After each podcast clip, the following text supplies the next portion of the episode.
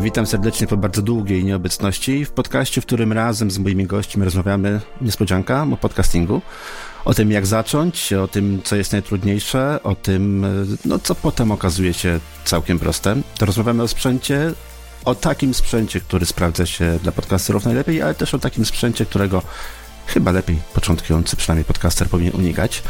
No i dzisiaj posłuchasz także o marce osobistej czym ona jest, po co w ogóle podcaster miałby się interesować czymś takim jak marka osobista, jak ona może pomóc y, podcasterowi, czy w ogóle może pomóc. No i pytanie, które mnie nurtuje od pewnego czasu, a moja gościni ostatnio tym tematem się interesowała, czyli czy to jest teraz tak, że wystarczy spytać chat GPT, o coś i nagle wszystko się samo fajnie zrobi. Moją gościnią jest ekspertka od budowania marki osobistej, która i teraz tutaj cytat ze strony sobie przygotowałem. Mm, od ponad 20 lat pokazuje, jak budować markę, wzmacniać wizerunek i stosować komunikację, która spójna jest z wartościami. Koniec cytatu. W ogóle masz piękne przedstawienie podcastu, muszę przyznać. E, wykładowczyni Wyższej Szkoły Bankowej. Ostatnio usłyszałem Krystyna Czybówna polskiego podcastingu, autorka podcastu Marka Eksperta Online i wszystko jest jasne. Joanna Cieślak-Ospolska. Witam Cię, Asiu. Cześć, bardzo Ci dziękuję za zaproszenie do, do Twojego podcastu. Bardzo jest mi miło, że będziemy mogli sobie porozmawiać. Mam nadzieję, że, że powiem ciekawe rzeczy. No wiesz, wolałbym jednak porozmawiać z tobą niż z czatem, mimo że czat y, jest fajny i, i faktycznie na wiele pytań potrafi odpowiedzieć. Ostatnim okazem napisać programik krótki, napisał, no nie bez błędów niestety, ale, ale napisał, więc y, na pewno niedługo podcasty będziemy nagrywać y, z robotami, ale póki co jeszcze wolę z człowiekiem. No właśnie, kto wie, co przyniesie przyszłość. W Ohio podobno powstało już radio, które składa tak. się tylko z botów. Najpierw tak. wyszukują media społecznościowe, 250 tysięcy jakichś zapytań mają. Wyszukują to, co jest najbardziej interesujące dla ludzi. Potem e, czat przepisuje to jako skrypty dla, e, dla botów. Boty to odczytują. Mhm. I w trakcie audycji jest kilka botów, czyli wiesz, kilku prowadzących i oni prowadzą audycję tak, jakby prowadzili to normalnie prezenterzy. No wiadomo, to w Ohio, niby daleko, ale pytanie, kiedy to przyjdzie do nas, bo pewnie przyjdzie prędzej. No tak, później. wiesz, w Ohio czy nie Ohio internet granic nie zna, a pół roku temu jeszcze nikt nie myślał o tym, że będzie prosił komputer o zrobienie jakiegoś ładnego obrazka albo nakręcenie filmu, a w najbliższych dniach ma się pokazać kolejna wersja chat GPT, która podobno ma, ma też nagrywać filmy na podstawie tego, co jej opiszemy. Dokładnie. Więc wiesz, nic nie wiadomo, co to będzie się działo. A w ogóle jestem ci winien pewnie wyja- wyjaśnienie. Chodzi o tą Krystynę Czybówną. Nie, nie śmiałam zapytać. ja na szkoleniach, które prowadzę z podcastingu, bardzo często Właściwie na każdym szkoleniu puszczam fragmenty różnych podcastów. Nie po to, żeby komentować te podcasty, żeby je krytykować, oceniać w jakikolwiek sposób, to nie o to chodzi. Chodzi o to, że w momencie, gdy tłumaczę na przykład, jak powinna wyglądać czołówka, co się powinno tam znaleźć, no to wiesz, no jak ja tylko opowiem coś, no to to, to nie wszystko. Fajnie byłoby jeszcze puścić parę takich czołówek różnych podcastów i tak z reguły puszczam to, co mi akurat w danym momencie się przypomni. A że twój podcast dosyć często mi się przypomina, więc czołówkę, chociażby czołówkę, jeżeli nie fragmenty gdzieś ze środka twojego podcastu, dosyć często na, na, na szkoleniach puszczam. Jaki to stres no teraz? I ostatnio, ostatnio omawialiśmy też właśnie, jak powinna wyglądać czołówka w podcaście, co tam powinno się znaleźć, a co nie. Ja, mówię, to ja wam puszczę kilka czołówek różnych podcastów, zarówno takich moim zdaniem bardzo udanych, jak i bardzo nieudanych, ale bez komentarza, który jest moim zdaniem jaki. Po prostu posłuchajcie. No i puściłem kilka różnych, między innymi oczywiście też twój. No i po, po, po odtworzeniu tego fragmentu, e, jeden z panów e, na sali Ach, ty pani się słucha jak Krystyna Czubówny. no, to jest, wiesz... Także zostałaś Krystyną Czubówną polskiego podcastingu. No, nie, nie, znaczy bardzo mi miło. Wiem też jeszcze, że to bardzo daleka droga i że Krystyna Czubówna przecież całe życie poświęciła na to, żeby, żeby pracować nad głosem. To jest taka praca, która nigdy się nie kończy. I tak mhm. ja bym bardzo chciała, tak, mieć taki głos jak ona i chciałabym mieć tak dopracowany. Wiem też, e, czego mi jeszcze brakuje, nad czym powinnam popracować, ale nie pracuję. Więc no to bardzo miłe porównanie, ale też wiem, jaka jest rzeczywistość. Ile tam jeszcze tego brakuje? No ale trochę lat już pracujesz z dźwiękiem. Ja? Chwaliłaś się na Facebooku tak, chyba, czy na Instagramie ostatnio. Tak, tak, tak. Nawet dzisiaj chyba na, tak, na, na Instagramie, na LinkedInie, bo będę prowadziła za chwilę warsztaty dotyczące wystąpień publicznych i pracy mhm. z mikrofonem, z kamerą. No i w związku z tym przygotowywałam post na LinkedIna i stwierdziłam, że podliczę sobie właściwie Ile to już lat ja siedzę przed mikrofonem? A ponieważ ja im starsza jestem, tym mniej pamiętam, kiedy się urodziłam. To wiesz, to ta moja data urodzin jest jakaś tak, nie chcę, tak? Nie, nie pamiętam. I zaczęłam sobie dzisiaj podliczać i mi wyszło, że 27 lat. Od... Zaczęłaś jako dziecko? Nie, ja jako, byłam w szkole średniej, miałam w 96 roku Czyli wiesz, wychodzi z tego, że 27 lat y, jestem już przed mikrofonem. W różnych konfiguracjach. Faktycznie zaczęło się od radia, potem była przez chwilę telewizja. To były zawsze epizody, bo mnie nigdy do, do telewizji nie ciągnęło. Raczej mnie ciągnęło do radia i też nie ciągnęło mnie do tego, żeby być reporterką radiową, bo nigdy nie lubiłam mhm. biegać z mikrofonem. Ale zawsze lubiłam mówić do mikrofonu i do tych ludzi, którzy tam po drugiej stronie y, siedzieli. Więc jedno, drugie, kolejne radio, a potem, kiedy wiedziałam, że już radio się skończy, no to zaczął się podcast i to też znowu mówienie do swoich ludzi, do swojego mikrofonu, trochę na swoich zasadach. No i wyszło mi z tego 27 lat. Więcej niż połowa ładnie. mojego życia. Ładnie, ładnie. E, nie powiemy, ile masz lat. Kobieta ma zawsze 18 plus VAT, podobno, tylko VAT się zmienia. No ale to nieważne. Czym się zajmujesz, e, oprócz tego, że nagrywasz podcast na co dzień? Na co dzień zajmuję się właściwie kilkoma rzeczami. Takie trzy główne to jest prowadzenie szkoleń. To jest też firma, z którą teraz się związałam, gdzie jestem social media managerem i tam realizujemy różne fajne projekty. No ale to właśnie jako trzeci element to jest podcast, czyli jakby ja tego podcastu nie traktuję jako coś gdzieś tam przy okazji, traktuję jako coś bardzo ważnego, ale pewnie jeszcze sobie o tym, o tym porozmawiamy. Ale te trzy rzeczy są teraz najważniejsze w, w tym, co robię, czyli nagrywam, prowadzę szkolenia i mam taki kontakt z ludźmi, bardzo ten kontakt lubię, lubię szkoleniowy, taki, gdzie jest grupa i my pracujemy w grupie, plus jestem social media managerem. Ale wolisz szkolenia online, czy jednak mimo wszystko w sali? A to zależy bo online'owe są prostsze. Ja mogę za mhm. 5, 12 odpalić komputer i wiesz, na 12 wszyscy zdążymy i, i się połączymy. Dokładnie. I 5 minut po szkoleniu zamykasz komputer, zapominasz, że byłaś, nie? I tak jest i nie muszę z mhm. mojego Torunia jechać nigdzie przy tych różnych wiatrach, śnieżycach, deszczach i tak dalej, to też nie zawsze jest e, fajne wyjeżdżanie. Ale z drugiej strony, jak e, jesteśmy na sali, jak jesteśmy wszyscy razem, jak możemy pracować, widzimy się, możemy dyskutować, to jest zupełnie inna dyskusja na sali niż online.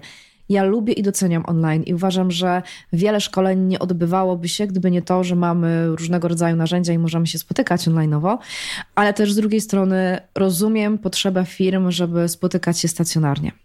Więc mhm. i, i takie, i takie lubię, i takie, i takie lubię. No tutaj bardzo dużo nam dziwnie zabrzmi, ale pomogła pandemia, bo w trakcie pandemii bardzo mocno rozwinęły się narzędzia do pracy zdalnej i również i do spotkań online, nie tylko do wymieniania się dokumentami, jak to było do, do, tej, do tamtej pory.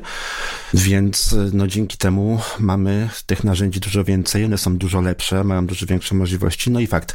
Ale powiem ci, że mimo tego, że no sporo, większość szkoleń, które prowadzę, to są szkolenia online'owe, to ja bardzo lubię jednak się spotkać z ludźmi. Jednak wolę chyba stacjonarne. No to jest problem, tak jak mówisz, dojazdy, e, potem powroty, czasami to jest plus 10 godzin do szkolenia jeszcze. No ale mimo wszystko jednak, jednak wolę stacjonarne szkolenia. Jest to taka fajna energia. To znaczy po szkoleniu mhm. jestem zawsze niesamowicie zmęczona i to jest takie bardzo duże zmęczenie. Po, po szkoleniu mhm. stacjonarnym, po online'owym mniej. Ale po stacjonarnym jestem bardzo zmęczona, natomiast to jest taka fajna energia, która, która się bierze z grupy. Nie? To jest z tego, że mhm. masz ludzi. On, na online'ach jest często tak, że ludzie na przykład mają wyłączone kamery z różnych powodów. Ja rozumiem, wiesz, jak mamy na przykład w sobotę szkolenie i zaczynamy o 9 rano, czy w niedzielę o 9 rano, a teraz miałam weekend takie szkolenia, to ja rozumiem i zakładam, że ci ludzie to się naprawdę obudzili za 3.9. Jeszcze tam są pewnie w mhm. piżamach i niekoniecznie chcą te kamery włączać.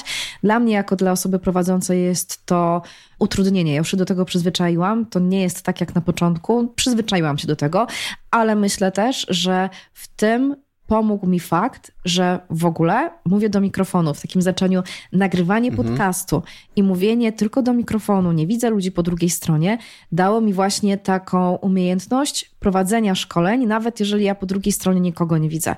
I uważam, że to jest właśnie jedna z takich nauk, które ja wyciągnęłam w ogóle z mówienia do mikrofonu, czy podcasting, czy radio. Generalnie no mówisz do ściany, tak? Mówisz tak. do kogoś, kogo tam po drugiej stronie zakładasz, że jest, ale tak na dobrą sprawę go nie widzisz. Więc to jest, mhm. to jest duży plus. No, najtrudniejsze szkolenie, jakie prowadziłem online, to gdy było na sali, na sali wirtualnej około 30 osób i nikt nie włączył kamerki. No to słuchaj. Ani jedna osoba. Ja... No, powiem ci, że wątpiłem w ogóle, nawet nie wiedziałem, czy tokolwiek jest po drugiej stronie, czy włączyli kamerki i sobie poszli i to był taki po prostu wykład, tak naprawdę, monolog kilkugodzinny i po kilku godzinach jedna osoba się odezwała. Nie było łatwo. Mhm. Z reguły jest tak, że ja nie odpuszczam, to znaczy nie muszą włączać kamer, ale ja zawsze robię różnego rodzaju ćwiczenia w grupach, potem musimy te ćwiczenia sobie razem analizować, są dyskusje, mhm. więc tak i tak ich zachęcam do tego, żeby przynajmniej dawali głos, nie? żeby się odzywali, mhm. ale no, z, z kamerami bywa różnie. Ale słuchaj, ja będę teraz właśnie za dwa dni prowadziła warsztaty. No, to trudno pewnie będzie nas zrobić jako warsztaty, więc powiedzmy, że takie mini szkolenie, zobaczymy jak wyjdzie, na 300 osób. Tam 300 z kawałkiem Ojej. chyba się za... za i wiesz, no i tu akurat to będzie... właściwie już wykład konferencyjny właściwie już cały. No nie, ja właśnie nie, nie chcę, żeby to był wykład, tylko chciałabym, żeby, żeby ci ludzie tam po drugiej stronie coś zrobili, chociaż jak się dowiedziałam, ile się osób zapisało, to, to, to, to mi się trochę zaczęła koncepcja zmieniać. No ale to faktycznie będzie takie spotkanie, gdzie będę prosiła, żeby wszyscy mieli wyłączone i kamery i mikrofony, bo wiesz, tam mhm. u kogoś biega dziecko, gdzieś szczeka pies, u kogoś tam drzwi trzaskają i to wszystko są takie odgłosy, na które raz, że ja jestem wyczulona, mi bardzo przeszkadzają odgłosy różne takie, które się obok dzieją, no ale też wiem, że przeszkadzają innym. No, przy 300 osób, jeżeli co dziesiątej coś będzie hałasowało w tle, to będzie taki jazgot, że to będzie trudno wytrzymać. Mm, dokładnie. Chcesz zgłębić wiedzę na temat podcastu?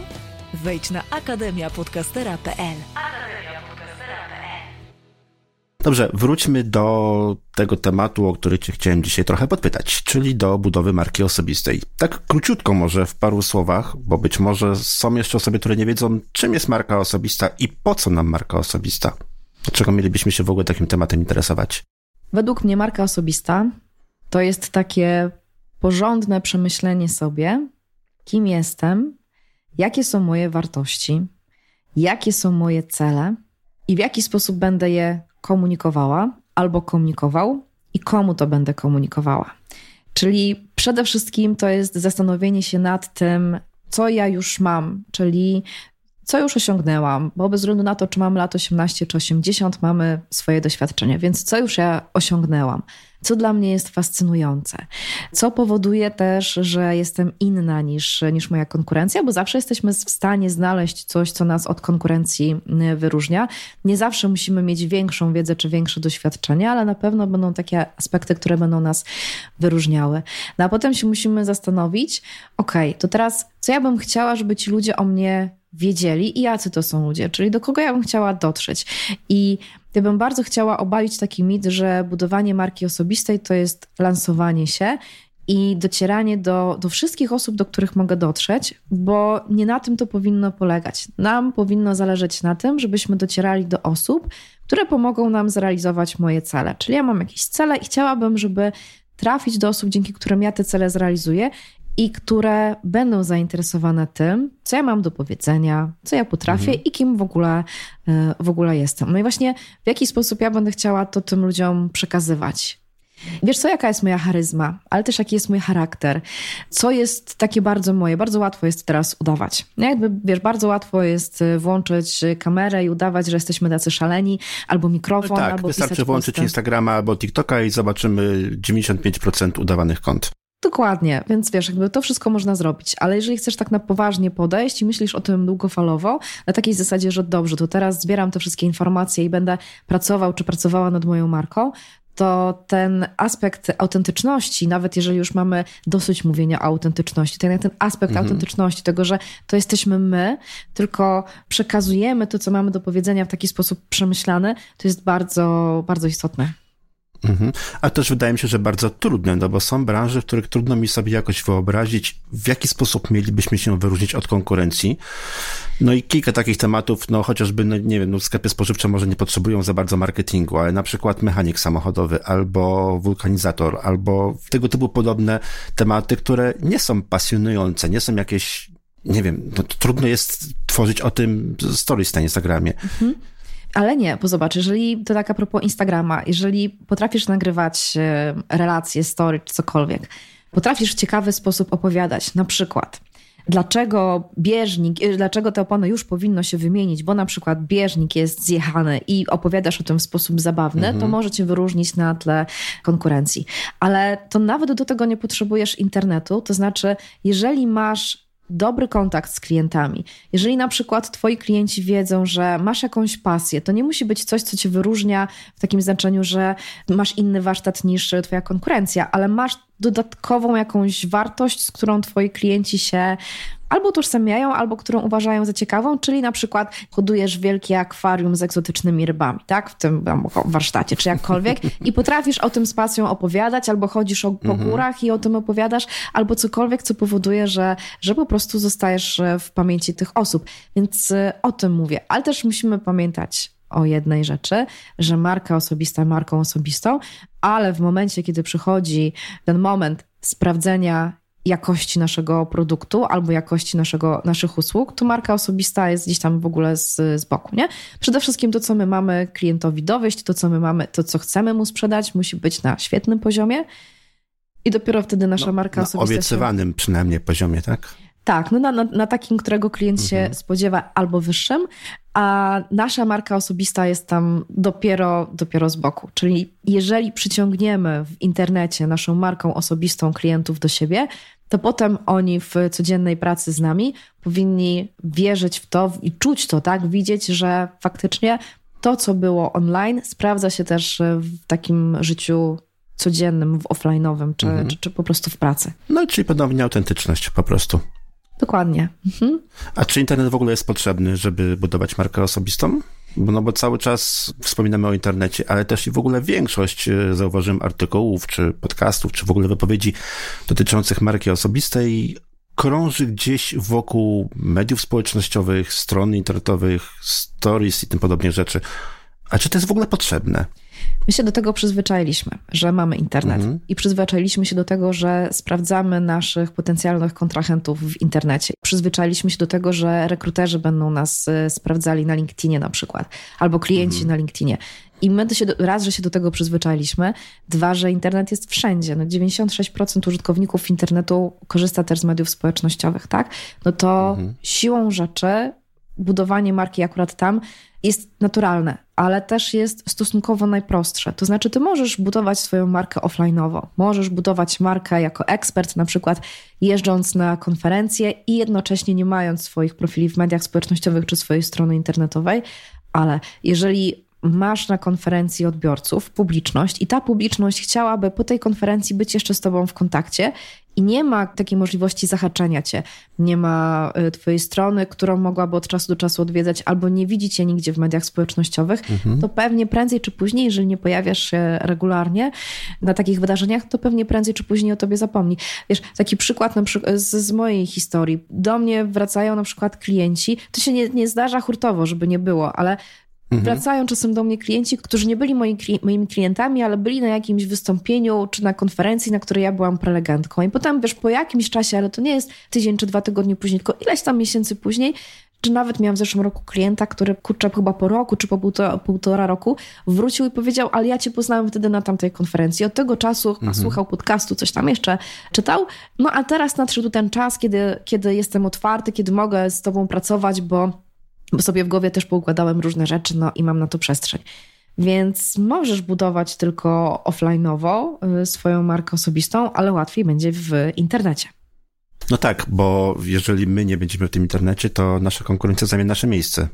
Mhm. Generalnie. Nie? Zajmie miejsce, no, no, no zajmie miejsce natura próżni nie lubi, nie? Więc jak nie my, to ktoś inny. Tak, to, to jak najbardziej. Ja bym cały czas wracała do tego, że jeżeli ludzie nie mogą mieć z tobą kontaktu i to nie chodzi o to, że masz nagrywać codziennie stories albo publikować codziennie posty, bo mhm. często po prostu nie mamy na to czasu bo zajmujemy się innymi rzeczami i to nie Często zawsze... nie lubimy też takich rzeczy, bo też nie każdy musi lubić się nagrywać. To też, to też myślę, że dosyć istotna kwestia. Są osoby, które mocno stronią od występowania przed kamerą, nawet przed kamerą tą z telefonu, więc... I to jest oczywiste, ale często też e, ludzie nie potrafią i nie lubią pisać postów. Bo jakby to pisanie mhm. postów zdaje się, że powinno być takie najbardziej bezbolesne, no bo siadasz, piszesz, poprawiasz, ale są też takie zawody, typu na przykład jesteś doradcą bankowym i twoją pracą jest praca z klientem i doradzanie mu, e, doradzanie mu różnych rozwiązań i nagle masz e, napisać posty na LinkedIna. I ja rozumiem, że możesz czuć w głowie pustkę, tak? No bo do tej pory jakby mhm. zupełnie w czym innym, na, na, czym innym byłeś skupiony. I wtedy takie rozwiązania, o których mówiliśmy na początku, czyli chat GPT, czy jakiekolwiek inne narzędzie, które ułatwia pisanie postów, według mnie jest dobre. Czyli masz taką pierwszą inspirację, taką jakby podpowiedź tego, co i w jaki sposób możesz napisać, potem przekładasz to na swój język, swój ton wypowiedzi i jest mhm. już łatwiej. Dobra, do czatu GPT jeszcze wrócimy. Jeszcze tak wokół tej grupy docelowej wspomnianej wcześniej, czy też, też do naszych odbiorców, w jaki sposób definiować grupę odbiorców, czy też naszą grupę docelową? Bo z informacji, o których się słyszy, też z różnych źródeł, nie chcę podawać konkretnych źródeł, ale tych źródeł jest bardzo dużo i te informacje są bardzo często podobne.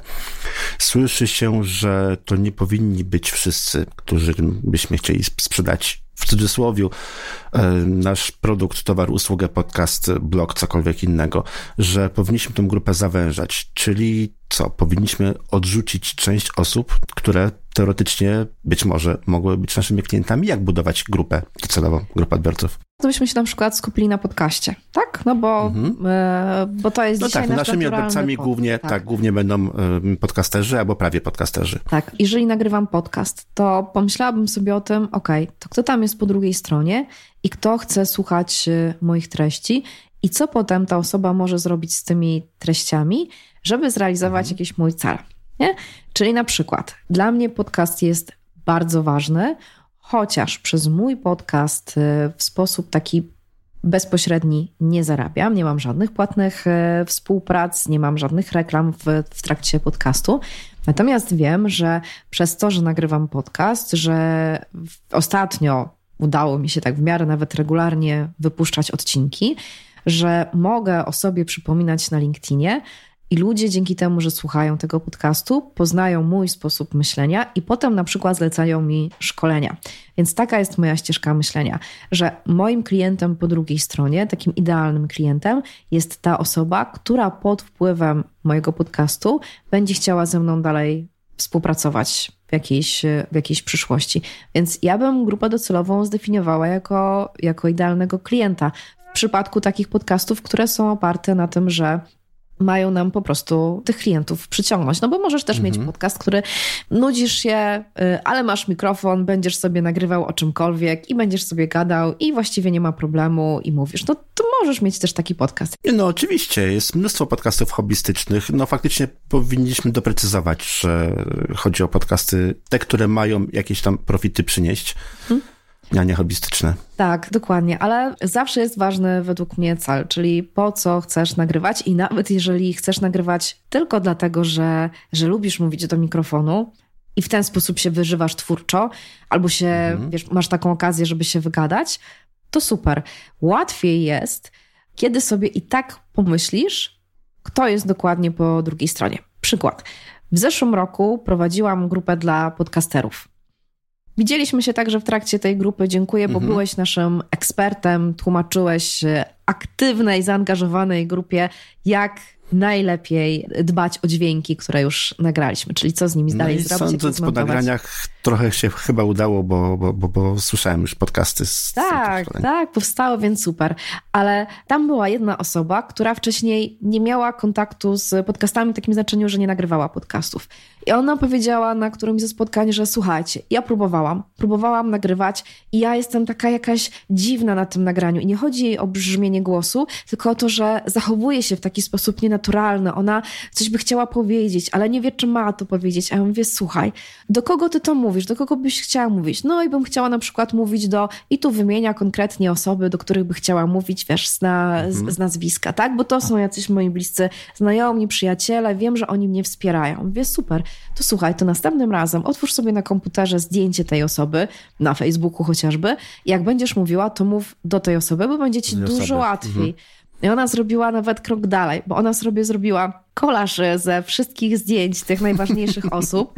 Już nie pamiętam, czy go wydrukowała, czy miała po prostu w komputerze, ale na następnym mhm. spotkaniu powiedziała, że to jej bardzo pomogło, że ona teraz w końcu wie, do kogo mówi i ona rozumie, czego te osoby oczekują od niej, jakich opowieści oczekują, jakich tematów i to jej bardzo, y, bardzo ułatwiło. Więc tak można mówić po prostu do kogokolwiek. Zresztą ja na początku też jak nagrywałam podcast, nie do końca wiedziałam, do kogo będę mówiła. Bardziej ważne było dla mnie to, że mam mikrofon mikrofon. i że mówię. To w ogóle to było dla mnie najważniejsze. Jak kto tego będzie słuchał, to tak nie za bardzo się na początku zastanawiałam i to wszystko przyszło z czasem. Zresztą no, podcast jest według mnie takim żywym organizmem, który ewoluuje, który się zmienia i niech mhm. on się zmienia. No i super, że się zmienia. No my też się zmieniamy. Mhm. Trudno jest y, przede wszystkim zaplanować od samego początku, jakby no wyglądały wszystkie odcinki. Nie jesteśmy w stanie przewidzieć, co będzie po 50 odcinku, a tym bardziej, co będzie po setnym, więc to, że coś się zmienia, to jest no chyba raczej naturalne. Kolaś, ciekawy pomysł, na to nie wpadłem. Tak. O zdjęciach to tak, taką historię o zdjęciach to już kiedyś słyszałem, ale kolaż jest ciekawy. Tak. tego, tego nie słyszałem jeszcze.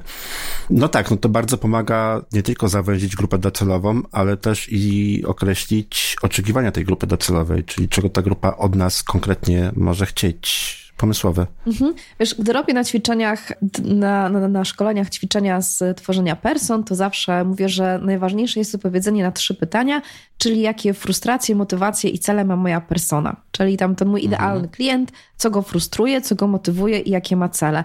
I teraz pytanie, na ile ja jestem w stanie towarzyszyć temu mojemu klientowi przy realizacji jego celów. Czy jestem w stanie odpowiedzieć na jego frustracje? Czy ja mogę mu pomóc w tych frustracjach? No bo na przykład, jeżeli mówimy o budowaniu marki osobistej, no to z mojego doświadczenia ci klienci, którzy przychodzą najczęściej, frustrują się tym, że boją się na przykład y, stać bardziej osobami publicznymi, no bo jednak budujesz markę, no to jesteś bardziej widoczny, jesteś bardziej osobą publiczną, boją się, boją się hejtu, boją się tego, że, e, że będą pisały albo będą mówiły jakąś głupotę, boją się na przykład, e, boją czy też są sfrustrowane tym, że nie mają pomysłów albo mają tych pomysłów za dużo, albo nie wiedzą w jaki sposób tworzyć treści, jakby, wiesz, tego typu frustracje, boją się co powiedzą inni mhm. na przykład, ale wiem też jakie są ich motywacje, że no bo celem jest zbudowanie marki osobistej albo marki eksperta, tylko pytanie, jakie są motywacje. Nie? No i często motywacją jest to, żeby pozyskiwać nowych klientów, żeby wychodzić do tych klientów, żeby być bliżej klientów, żeby właśnie chociażby przez to, że budujemy swoją markę, wyróżniać się na, na tle y, konkurencji, a celem zawsze jest właśnie ta marka osobista. Albo na przykład chcą zmienić pracę, chcą awansować, chcą osiągnąć coś, coś nowego. Więc jak znasz odpowiedzi na te trzy pytania, frustracje, motywacje i cele, to według mnie zdecydowanie łatwiej jest ci w ogóle cokolwiek robić, nie? Czy w podcastach hobbystycznych, niebiznesowych, niezarabiających również można taką samą zasadę przyjąć? Ja bym się zastanowiła, czy na przykład interesuje Cię liczba e, odtworzeń Twojego podcastu, czy po prostu chcesz mówić do mikrofonu i wystarczy Ci, że sobie sam ten podcast odsłuchujesz? No tak, ale też mi się wydaje, że to się zmienia. No, na początku kupuję sobie jakiś mikrofon albo dostaję pod choinkę, Albo po prostu biorę telefon do ręki i nagrywam, bo, bo jest łatwo, bo mogę, tak, bo jest fajnie, natomiast czasem, no, chcę wiedzieć, ile osób tego słucha i dlaczego tylko 50.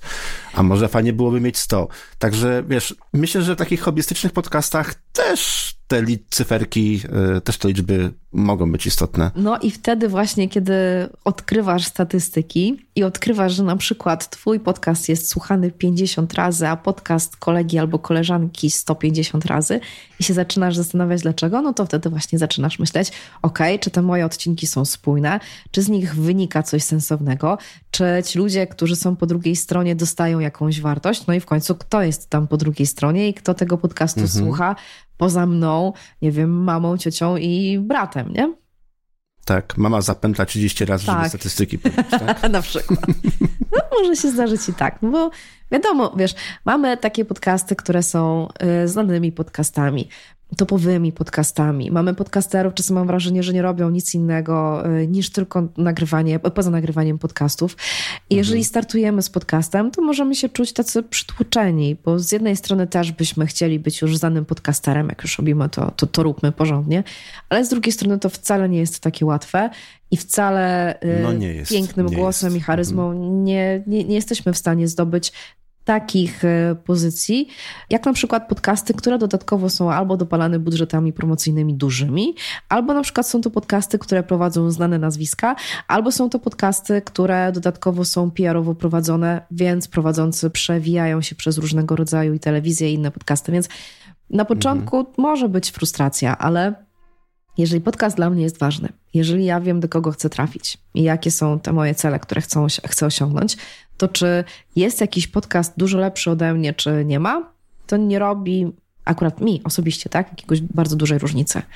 W ogóle y, porównywanie się do innych i korzystanie ze statystyk na początku, przynajmniej przy pierwszych odcinkach, to jest niestety, ale bardzo demotywujące i zauważyłem, że wiele osób, te osoby, które zaczynają za szybko zaglądać do statystyk, bardzo szybko się zniechęcają, no bo nie da się w ciągu dwóch, trzech odcinków y, zyskać tylu fanów, ile byśmy chcieli, bo w podcaście to po prostu tak y, nie działa. No ale też jeszcze jedna kwestia. Mm, wiadomo, że ktoś, kto ma 50 tysięcy followersów na Facebooku, będzie miał 50 tysięcy potencjalnych odbiorców więcej niż my, nie mając nikogo, tak?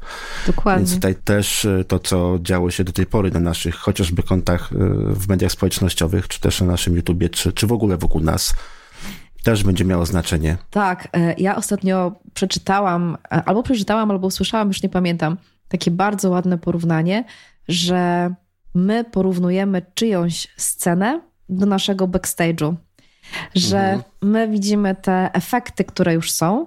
To, że ktoś jest w top tam 10 na Spotify czy iTunes, czy gdziekolwiek.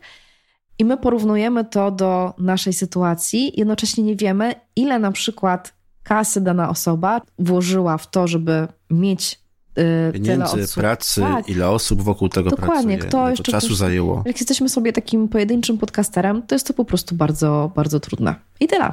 Mhm.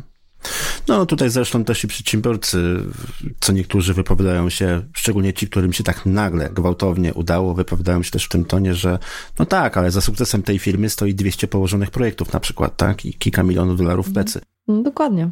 Szkolenia, konsultacje dla firm. www.jakzrobićpodcast.pl Okej, okay, my wiemy mniej więcej, co może marka um, osobista czym może podcasterowi pomóc, y, to teraz kwestia, w jaki sposób jeszcze o nią dbać.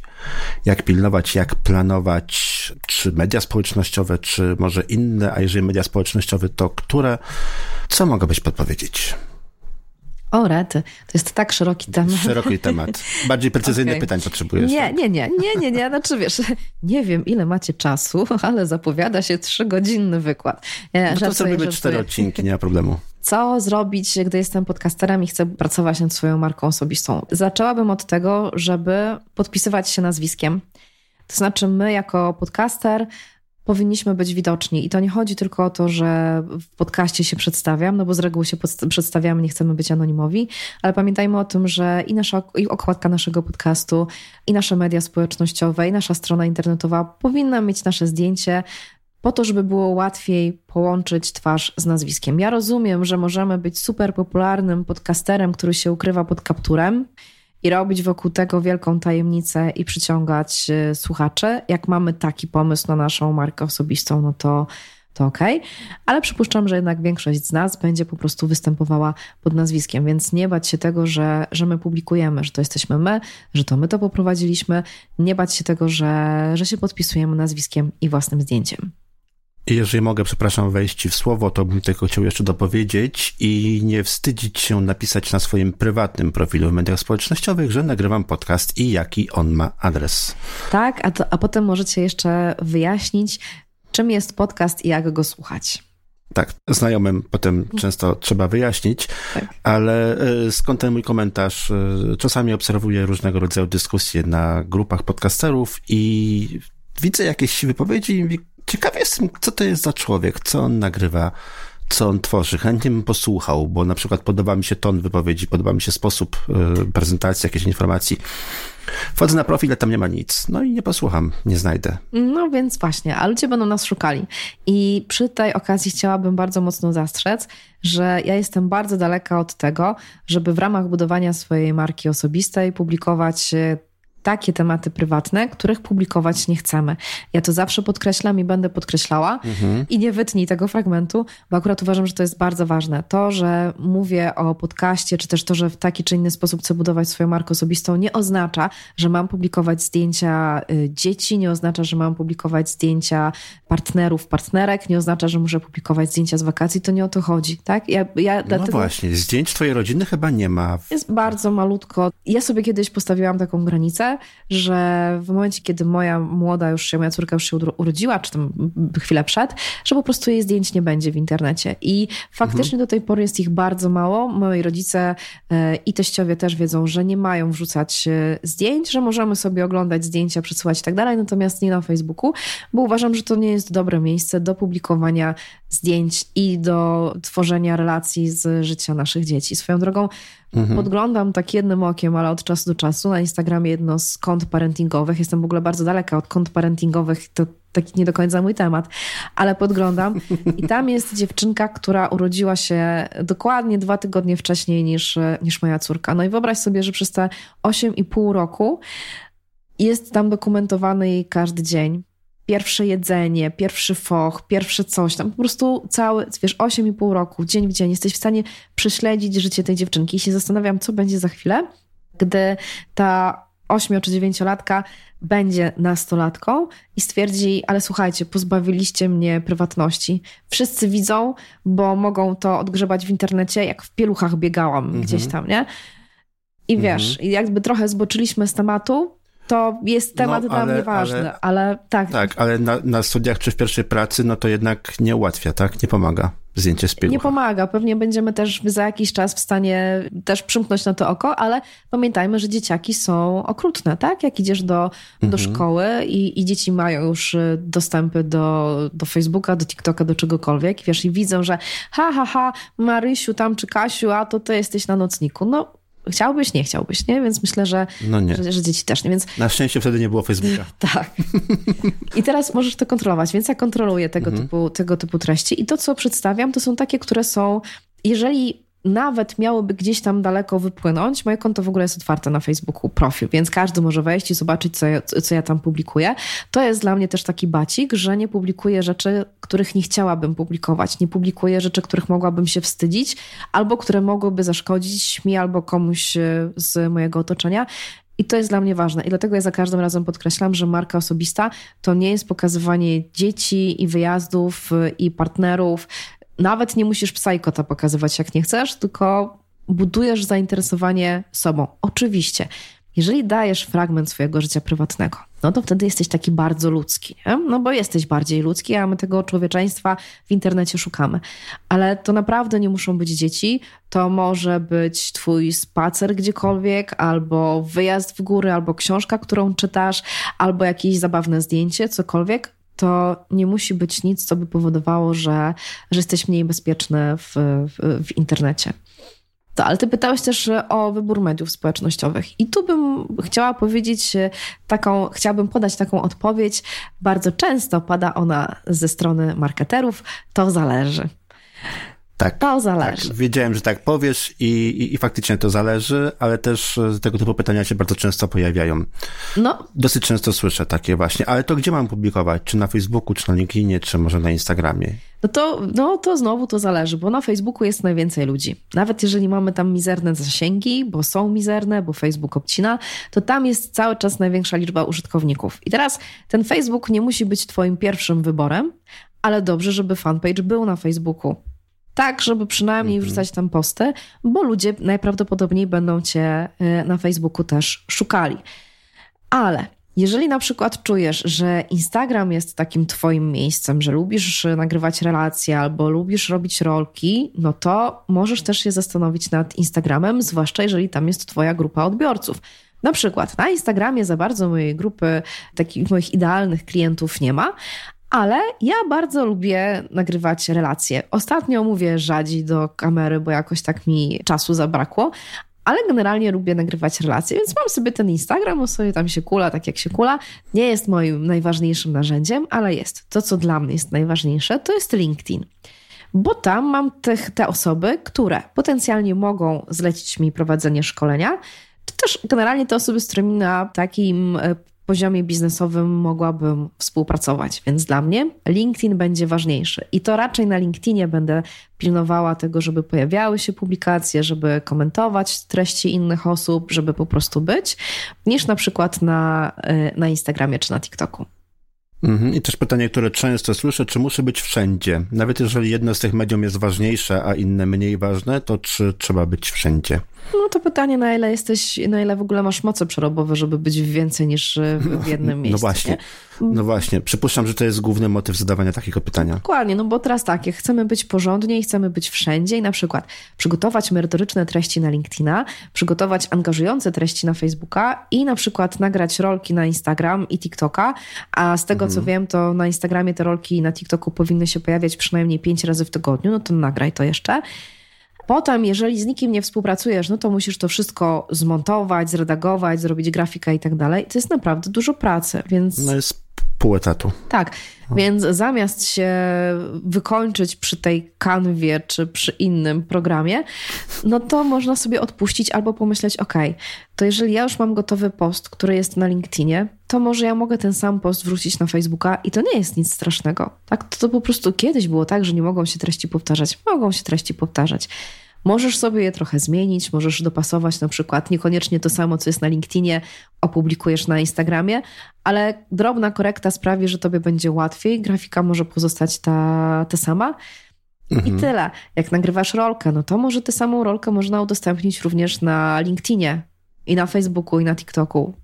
Więc ja bym, jestem taką bardzo mocno w ogóle zwolenniczką takiego konkretnego, solidnego przemyślenia sobie to, gdzie ja tam naprawdę chcę być, gdzie jest taki mój fokus, mhm. a poza tym, dobra, to co mogę z tego, co mam, już przerobić, tak? Bo nie będę pisała codziennie innych treści na trzy czy cztery konta w mediach społecznościowych i nie będę codziennie nagrywała rolek, ale to dla mnie nie jest najważniejsze. Jeżeli ktoś chce podbić TikToka, bo chce być podcasterem na TikToku, to będzie nagrywał wideo, tak? To on sobie oleje LinkedIna mhm. i wszystkie inne miejsca, to po prostu będzie e, leciał z, z TikTokami, bo to dla niego będzie, będzie ważne. Więc wszystko zależy od naszej strategii. Tak, i od tego, gdzie są nasi potencjalni odbiorcy. Też, ja bym jeszcze powiedziała, że od tego, gdzie no. mamy fan, w sensie, gdzie jest nam dobrze i, i przyjemnie. Mhm. Bo skoro mamy już coś robić i mamy się męczyć, to, to pytanie, czy, czy trzeba. Są na przykład firmy, które czy też marki, które na Facebooku mają swoje fanpage, właściwie nic na nich nie publikują, natomiast cały czas mhm. lecą z reklamami, tak? I mają wykupione, ma, mają przygotowane kampanie, ads lecą, e, klienci wpadają, a komunikacja organiczna na Facebooku jest bardzo ograniczona, no bo te zasięgi też są takie, jakie są. Więc można znaleźć i taki sposób.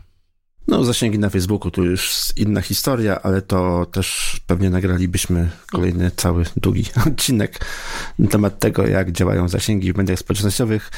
Wszystko się zmienia. Zmienia się internet, zmieniają się media społecznościowe i ostatnio nagrywałaś odcinek o tym, że możemy wykorzystać sztuczną inteligencję. Chat GPT. Mhm. Powiedz parę słów dla osób, które być może nie słuchały Twojego odcinka. Czy to znaczy, że Chat GPT zastąpi nam teraz marketerów, osoby, które pomagają nam budować e, markę osobistą, czy też może zastąpią nam kanwę, edytorów podcastów i tak dalej?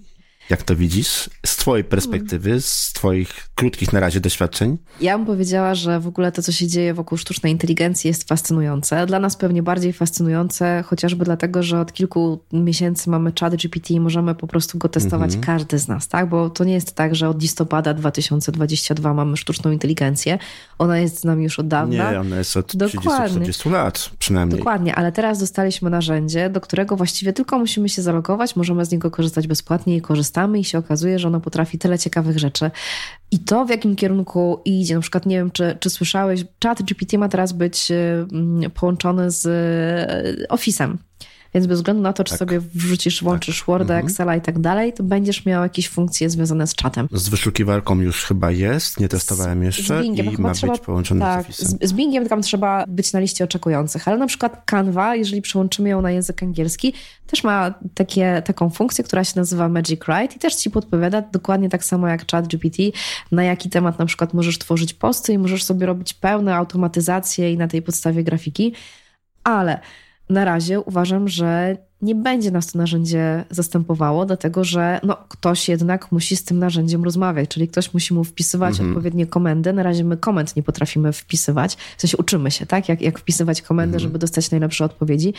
Więc na pewno jest tak, że nasze stanowiska, czy też nasze zadania, nasze działania będą się zmieniały, ale póki co cały czas człowiek będzie potrzebny do tego, żeby tym wszystkim nadzorować ale też myślę, że będzie tak, że nawet jeżeli będziemy mieli opcję poprawy na przykład, nie wiem, jakiegoś automatycznego montażu, który robi nam sztuczna inteligencja, nie wiem, jak miałaby to robić, pewnie są. byłoby. Już tak, robią, takie ale i co? I robi... Już są. Ale na przykład nagrywam, nagrywam, robię błąd i wtedy ta sztuczna inteligencja, jak wie, że go wyciąć? Już są narzędzia, które, no wprawdzie anglojęzyczne póki co tylko, więc po polsku tego za bardzo się przetestować jeszcze nie da, które działają w ten sposób, że na przykład z automatu poprawiają dźwięk, czyli wycinają szum, ustawiają poziomy głośności, tym podobne historie. Oprócz tego usuwają zbyt długie przerwy, usuwają te zająknięcia, pomyłki, błędy, które robot jest w stanie wyłapać, czyli y, you know, you know, albo yes, it- that's the, great question. Natomiast nie mam pojęcia, jak to tak naprawdę funkcjonuje z, no, z pozostałymi elementami, typu jak się ktoś gdzieś pomyli, na przykład zatnie albo zacznie jakieś zdanie, przerwie i zacznie inne. Tutaj nie wiem, jak to sobie radzi. Przypuszczam, że jeszcze nie. Więc ja się jeszcze o pracę nie boję. Tym bardziej, że no, zanim to wejdzie do Polski, to jeszcze też troszkę czasu minie i też troszkę się jeszcze zmieni. Ale są już narzędzia, które dużo potrafią e, zautomatyzować. Zresztą ostatnio Adobe, Adobe, Adobe, ja nie umiem, nie wiem, to się czyta, Wiemy o co chodzi. Mm, opublikowało też e, fragment narzędzia, bo to ma być cały wielki, wielki program. Na razie mały fragmencik opublikowali, gdzie wgrywasz nagranie i on ci to nagranie poprawia, czyli wycina szumy, poprawia brzmienie głosu, ustawia poziomy głośności. I powiem ci, że byłem bardzo zadowolony, dopóki nie wrzuciłem tam nagrania, w którym ktoś komentuje z tyłu, jako druga osoba za mikrofonu i ten głos musiał się pojawić w nagraniu, bo była do niego, było do niego nawiązanie, była do niego relacja. Czyli po prostu pojawił się głos gdzieś obok, który musiał zostać. Żaden automat nie będzie wiedział, że to jest głos, który musi zostać i musi minąć naprawdę bardzo dużo czasu, żeby te programy były tak inteligentne, żeby takie niuanse wysupłać. Albo na przykład inne narzędzie, które potrafi na podstawie transkrypcji wycinać fragmenty dźwięku, czyli po prostu wycinasz w transkrypcji, a on ci to usuwa w dźwięku. Mimo tego, że są takie narzędzia, to myślę, że jeszcze długo będzie człowiek potrzebny przy edycji podcastów. Dokładnie, a poza tym ja bym jeszcze dodała do tego, że nie każdy, kto nagrywa podcast, ma świetną dykcję i w doskonały sposób mówi. I sam wiesz, Mhm. Oj, że tak, przy montażu różnie bywa, tak, że się trzeba naprawdę mocno namęczyć, żeby wycięty fragment nie zawierał wcześniejszego, e, wcześniejszego czy późniejszego słowa. I to są takie rzeczy, gdzie ludzie będą jeszcze pod, potrzebni, no bo Mhm. i, I myślę też, wiesz, bo z jednej strony to jest właśnie ta umiejętność, którą sztuczna inteligencja ma czy nabędzie, ale z drugiej strony to jest też zaufanie z naszej strony, to znaczy masło maślane. Z drugiej strony to jest zaufanie klientów, czyli czy oni będą woleli zlecić to jakiejś tam maszynie i potem to i tak jeszcze odsłuchiwać, czy oni będą to woleli zlecić człowiekowi, z którym pracują i wie, że to jest y, dobrze wykonane. Więc to mi się nie, nie martwiła. Natomiast ja zawsze uważam, że to nie jest tak, że świat stoi w miejscu, tylko się rozwija. I teraz wszyscy widzimy, co się dzieje dookoła sztucznej inteligencji. I pytanie, jeżeli to się będzie rozwijało na przykład w tym kierunku, że sztuczna inteligencja będzie ci pisała tekst, potem ten tekst podłoży pod twój głos, to znaczy, wiesz, wypowie twoim głosem, bo przecież to możesz już robić, tylko po angielsku to brzmi Tak, zdecydowanie to lepiej. już można, tak. Tak, więc ono to zrobi twoim głosem. Potem możesz sobie pod jakiś awatar ten głos podłożyć i masz, nie dość, że już masz audio, to jeszcze masz do tego wideo. No to pytanie, co ty wtedy będziesz y, robił, ty- w sensie ogólnie, tak, do, do słuchaczy, to pytanie do każdego słuchacza, to co teraz, to co wtedy będziecie robili, nie? Jak na to zareagujecie? Czy będziecie szli właśnie tą drogą, że tu komenda, napisz mi tekst podcastu, potem zleć to dalej i idzie i leci w ogóle bez ciebie?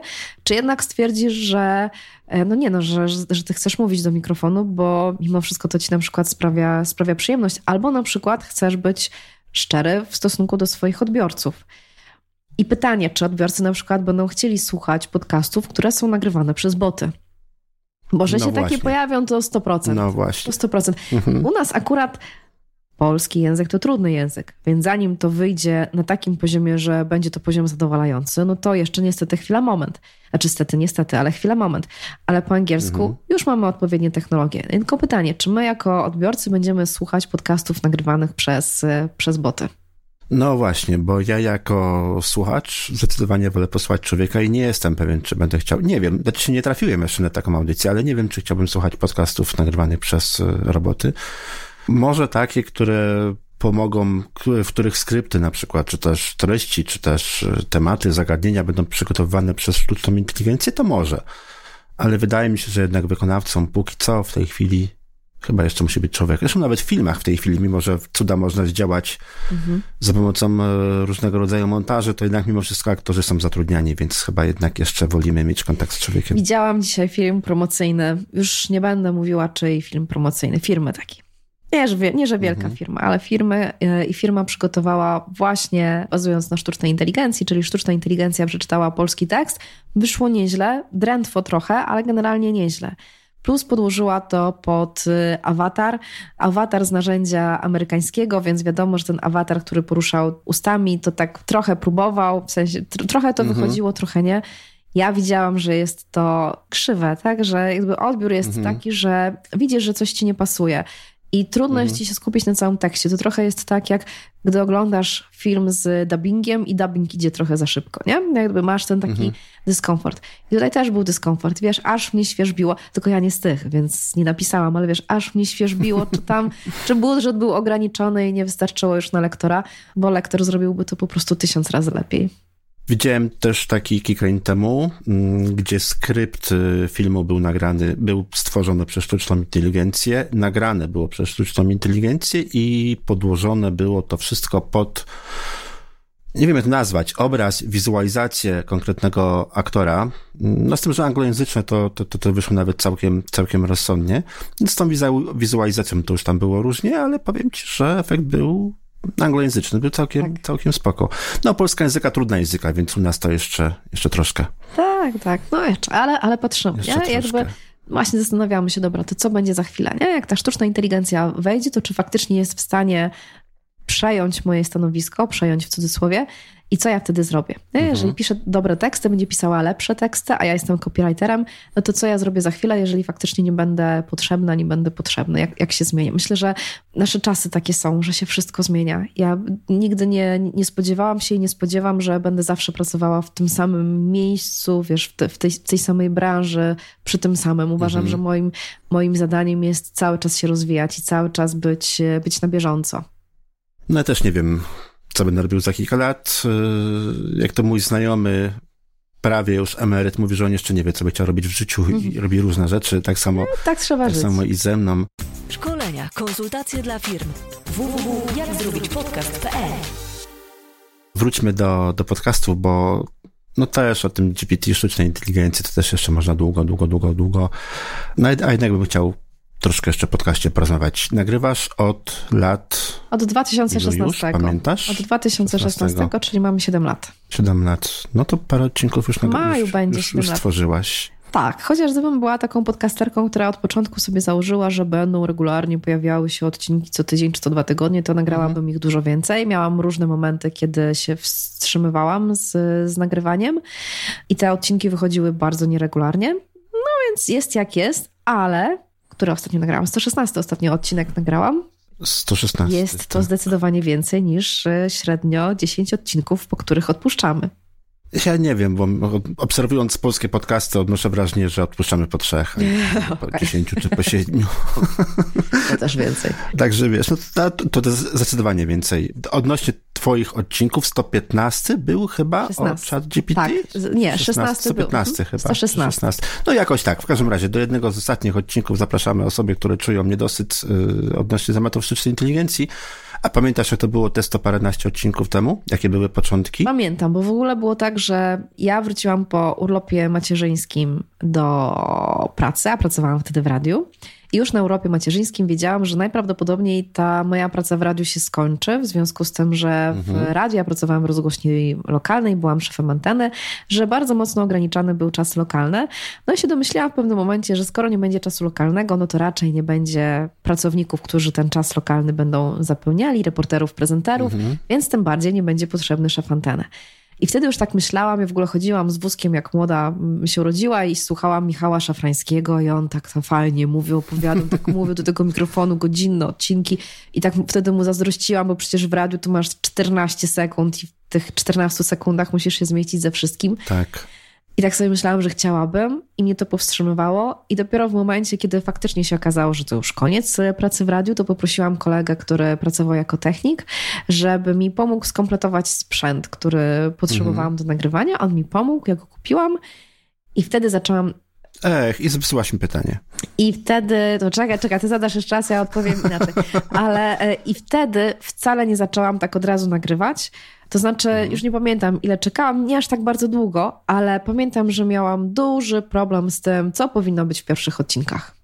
Chciałem zapytać o sprzęt po prostu. Ale co, zapytaj, bo to jest fascynujące. na początku. Więc, yy, to jest fascynujące. Tak, no to opowiadaj. To jest fascynujące. To ja, ja, to ja nie wiem, jak zapytać, to po prostu odpowiedz, potem dogram sobie. Dobra, to słuchaj, to, to jest w ogóle fascynujące, dlatego że tak jak mówię, no, miałam pomoc kolegi, który był e, mhm. technikiem w radio, on się znał na tym wszystkim. Oj, cenna, cenna pomoc. Ja bym chciał, żeby mi ktoś pomógł kilka lat temu dobrać sprzęt, to bym go nie wymieniał trzy razy. Tyle tylko, że ja sobie wtedy założyłam, że będę nagrywała e, odcinki z gośćmi i że będziemy to robili stacjonarnie. A przypomnę, mieszkam w Toruniu, nie w Warszawie, nie we Wrocławiu tylko w Toruniu. Więc ten ktoś, wiesz, ci moi rozmówcy musieliby do Torunia do mnie przyjechać, ale jakoś wtedy mi to przez głowę nie, przyszło, nie przeszło, że to może być dosyć trudne. Więc on mi zalecił dwa stojaki, kable takie pięciometrowe do, do tych mikrofonów. E, mam e, Sennheisera dwa mikrofony plus e, mikser i powiem ci, że jest to taki zakup, z którego korzystam najmniej. Przez tych 7 lat najmniej odcinków nagrałam właśnie na tym, dlatego że za każdym razem rozkładanie tego, a ja na początku nie miałam gdzie tego rozłożyć, bo to miałam w mieszkaniu, więc wiesz, no nie będę tego cały czas miała na widoku, nie miałam żadnego takiego zakątka, gdzie mogłabym mhm. się ukryć, więc no wiesz, składanie, rozkładanie, składanie, rozkładanie, strasznie dużo czasu, to mnie zawsze wkurzało i przypuszczam, nie żebym się tłumaczyła, ale przypuszczam, że to też powodowało, że mniej odcinków nagrywałam, bo mi się nie chciało rozkładać ale mam ten sprzęt cały czas i raz, że wydaje mi się, że nie potrafię osiągnąć takiej jakości nagrania, jaką bym chciała, a dwa, że po prostu mi się tego nie chce y, wyciągać. I potem kupiłam, słuchaj, taki zwykły rekorder y, Zooma. Zoom H1N, taki, który wszyscy zjeżdżają, że on jest słaby, mhm. że on to może być taki awaryjny, ale on jest słaby. Najwięcej odcinków nagrałam właśnie na ten rekorder, dlatego że był i jest cały czas lekki, mały, poręczny, jak go mogłam wrzucić do torby razem ze statywem, czy do torebki razem ze statywem i jak byłam gdzieś w miejscu, gdzie mogłam nagrać, to sobie po prostu nagrywałam i nie było z tym problemu i byłam zadowolona z jakości. A ostatnio sobie wymieniłam y, mikrofon i w sumie ta rozmowa z tobą to jest y, drugi odcinek, który nagrywam na Szura, bo kupiłam sobie mikrofon, który chyba wszyscy polecają. Nie wiem, ja jestem na razie zadowolona. Bardzo mi się podoba, bo to można różne ustawienia sobie poklikać i ten głos no, brzmi są, tak bardziej są, ja, ja, lubię, bo są, są guziczki, są tak. takie, takie fajne różne. No. Ale ja bym chciała powiedzieć, że to wcale nie jest Ale tak... to jeszcze powiedz, jaki to jest Shure, ale jaki, bo Shure M... wydał z 50 modeli. No, MV7 M... chyba, MV7, MV7 się wydaje. Ale ja bym chciała powiedzieć coś innego, że jak chcemy w ogóle zaczynać z podcastem, to wcale nie musimy mieć sprzętu. My w Polsce, mam takie wrażenie, że my w Polsce to po prostu oszaleliśmy, że my musimy mieć wszystko i to musimy już mieć przed mhm. pierwszym odcinkiem. Nie mhm. musimy.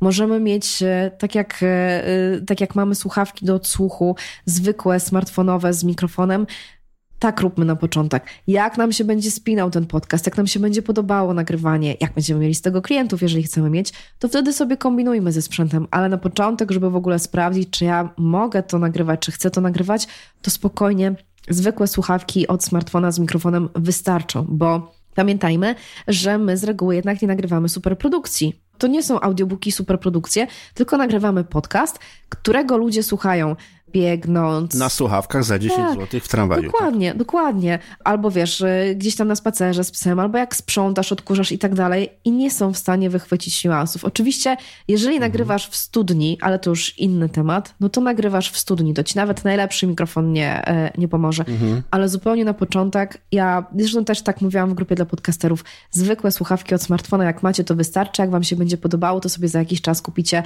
inny sprzęt i wtedy już e, ty też podpowiadałeś, e, jakie mikrofony można, jakimi można się zainteresować, ale to nie musi być coś, e, z czym wchodzę, żeby nagrywać podcasty.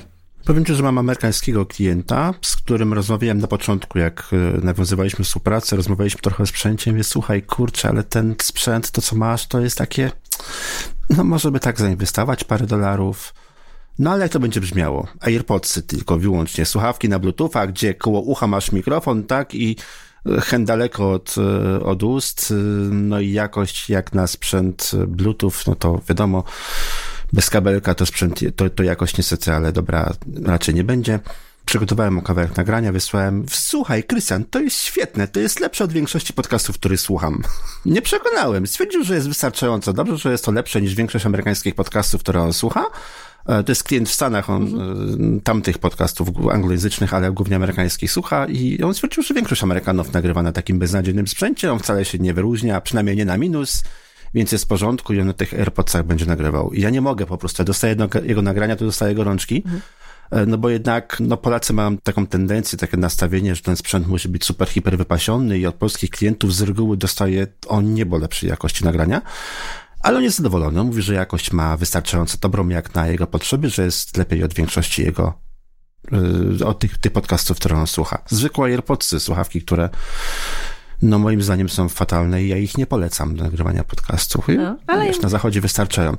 Tak, ale, ale Amerykanie mają troszkę inne podejście do sprzętu. Oni większy nacisk kładą na merytorykę niż na jakość techniczną.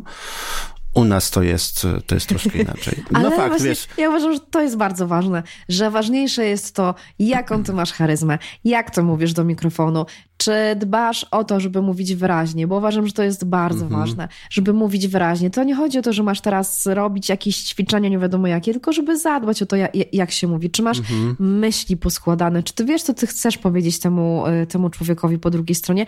I to jest ważniejsze, a nie to, czy mam wypasione studio, wiesz, wyciszone ze wszystkich stron, ale kurczę, pustkę w głowie i, i, i pogadam o bzdurach jakiś i minie, nie? 20 minut. No to ja tak mam. Mam lepsze studio niż, niż wymowę. No, co ty mówisz? Co ty mówisz? Nie, ja się często muszę ciąć, ale... Ja no, się, ja to źle zabrzmiało.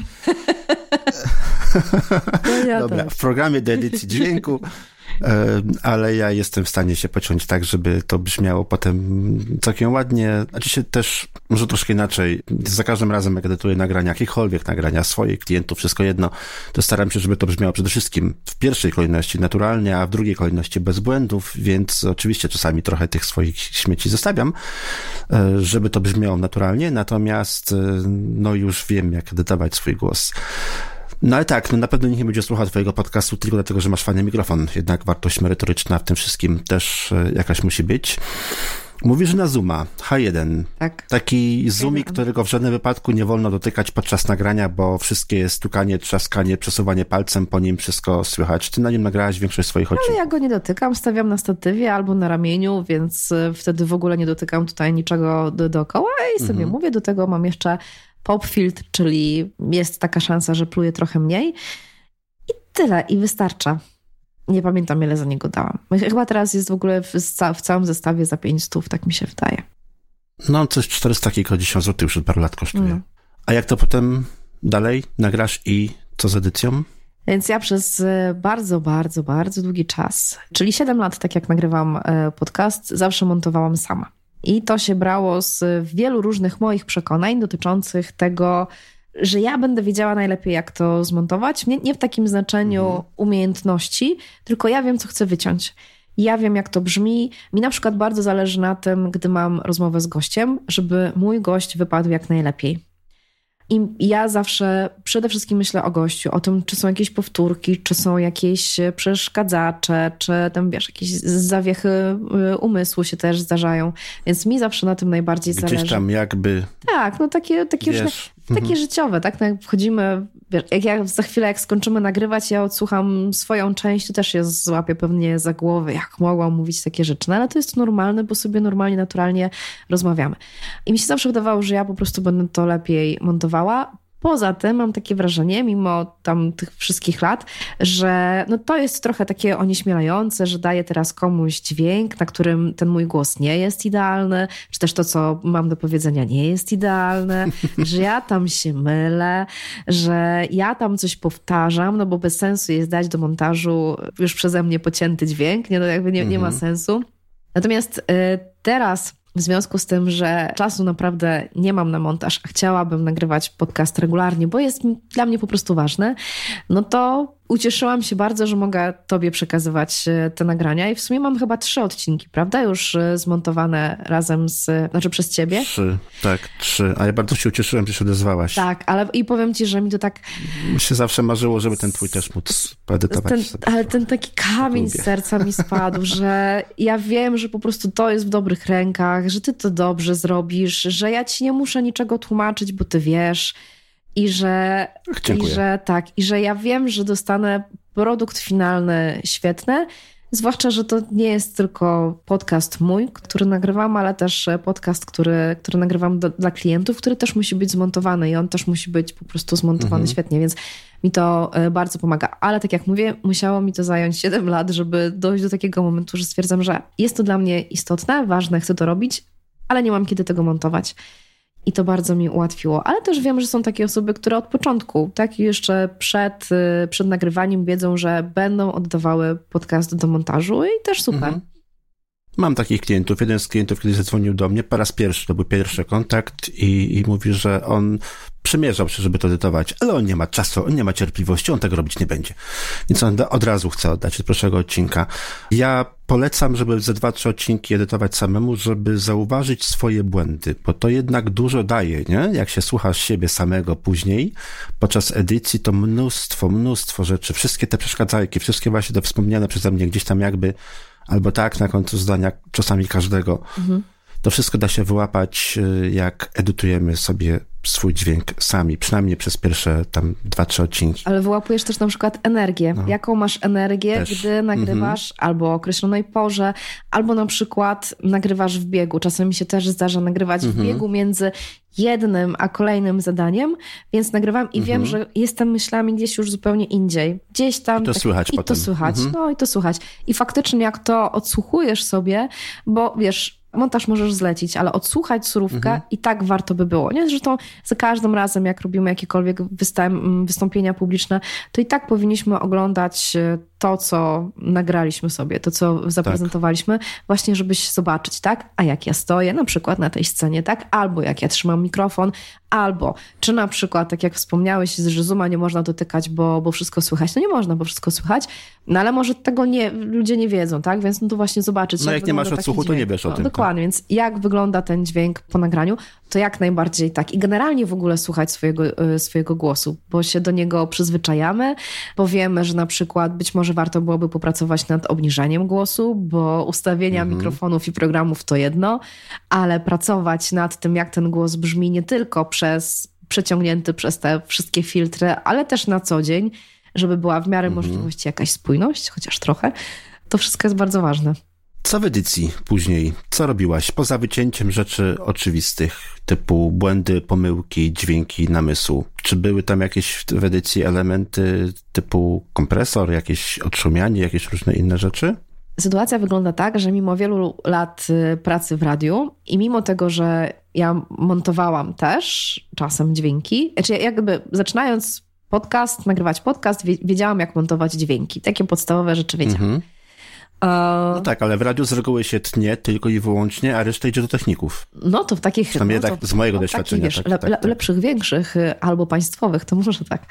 Ale, y, ale tak normalnie przy, przynosisz dźwięk, to musisz sobie go sam y, obrobić.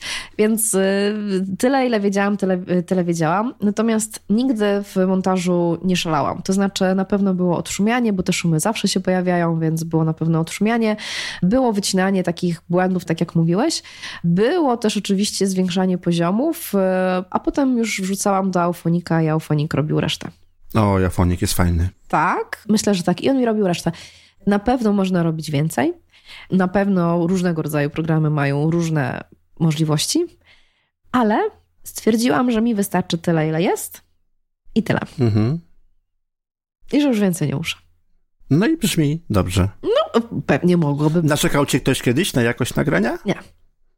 Nie. No to okej, okay. no to wystarczy w takim razie. No jakoś... Zrobiłaś wystarczająco. I ja też uważam, no bo cały czas podtrzymuję to, że, y, że, że ważniejsza jest merytoryka mhm. niż... Y, tak, wiesz, są wtyczki, które się bardzo przydają. Są wtyczki do trzumiania, są wtyczki, które poprawiają barwę y, naszego głosu, różnego rodzaju equalizery, tak, czy te korektory tak zwane. Kiedyś mieliśmy takie pokrętła albo suwaki w radiach, to, to można też wszystko zrobić różnego rodzaju wtyczkami, dodatkami do programów. Ale ja kiedyś zrezygnowałem w ogóle z wielu takich rzeczy i na szkoleniach online, i na warsztatach, na kursach, które prowadzę, bo od jednej osoby usłyszałem, ale ja nie słyszę różnicy, ja nie umiem tej różnicy wyłapać. Ja mówię, no w sumie jak nie umiesz, no to lepiej nie ruszać niż, niż zepsuć. I faktycznie, jeżeli ktoś nie pracuje z dźwiękiem na co dzień, no to po prostu niektóre rzeczy nie umie używać, więc wystarczy, jeżeli po prostu się to potnie odszumi. Dokładnie. Często faktycznie jest to wystarczająco, często jest ok. Mhm, dokładnie. Ale tak jak mówisz, fajnie jest posłuchać swoich dźwięków nagranych, surówek, mhm. a potem też dobrze jest po prostu oddać całość do montażu i przekazać to osobom, które wiedzą, tak? które znają się, które słyszą różnice i które wiedzą, co zrobić. No to ja się polecam. Ja ciebie też polecam. Dziękuję. Próbowałem policzyć w zeszłym roku, ile odcinków różnych podcastów edytowałem. Wiosną, w kwietniu, to było rok temu prawie. E, wyszło mi 1100 coś, potem się pogubiłem, a potem już nie wiem. Ile? Także nie mam pojęcia, nie mam pojęcia, ile wyedytowałem odcinków podcastów. No przypuszczam, że jest grubo powyżej 1200, no bo przez ten rok całkiem sporo przybyło. Liczę jakieś 1200, 1300 pewnie 1300 będzie odcinków podcastów. No, więcej niż nagrałaś. Wie, więcej. No, dużo, dużo, dużo więcej. Więcej, nieźle. Co było najtrudniejsze w całym twoim procesie nagrywania podcastów? Porównywanie się do innych. W takim znaczeniu, że ja się porównywałam do innych i cały czas się na tym łapię, że mhm. się porównuję do innych, mimo tego, że, tak jak mówię, porównuję moje zaplecze do czyjejś sceny. I to było naj, najtrudniejsze. Na przykład to, że były takie momenty, kiedy nie nagrywałam regularnie, bo mi nie wystarczało na to czasu. I pamiętam, że nagrywałam kiedyś odcinek z Dominikiem Juszczykiem i mówię mu, że my zaczynaliśmy nagrywać podcast mniej więcej w tym samym czasie i w momencie, kiedy nagrywaliśmy naszą rozmowę, ja z nim, to on miał chyba trzy razy więcej odcinków niż ja. Już nie pamiętam, ale to była bardzo widoczne. Ale Dominik od pierwszego odcinka tak regularnie publikuje, że to po prostu aż wstyd patrzeć na jego listę. To, to wiesz, więc, nawet, ja już tam nie zaglądam. Więc, więc, na daty przynajmniej. Więc wiesz, ja, ja mu mówię, Boże, zobacz, przecież my wystartowaliśmy tak samo, a ty masz tyle, o tyle więcej odcinków. A on mówi, tak, bo najwidoczniej dla ciebie priorytetem było coś innego i to jest okej. Okay.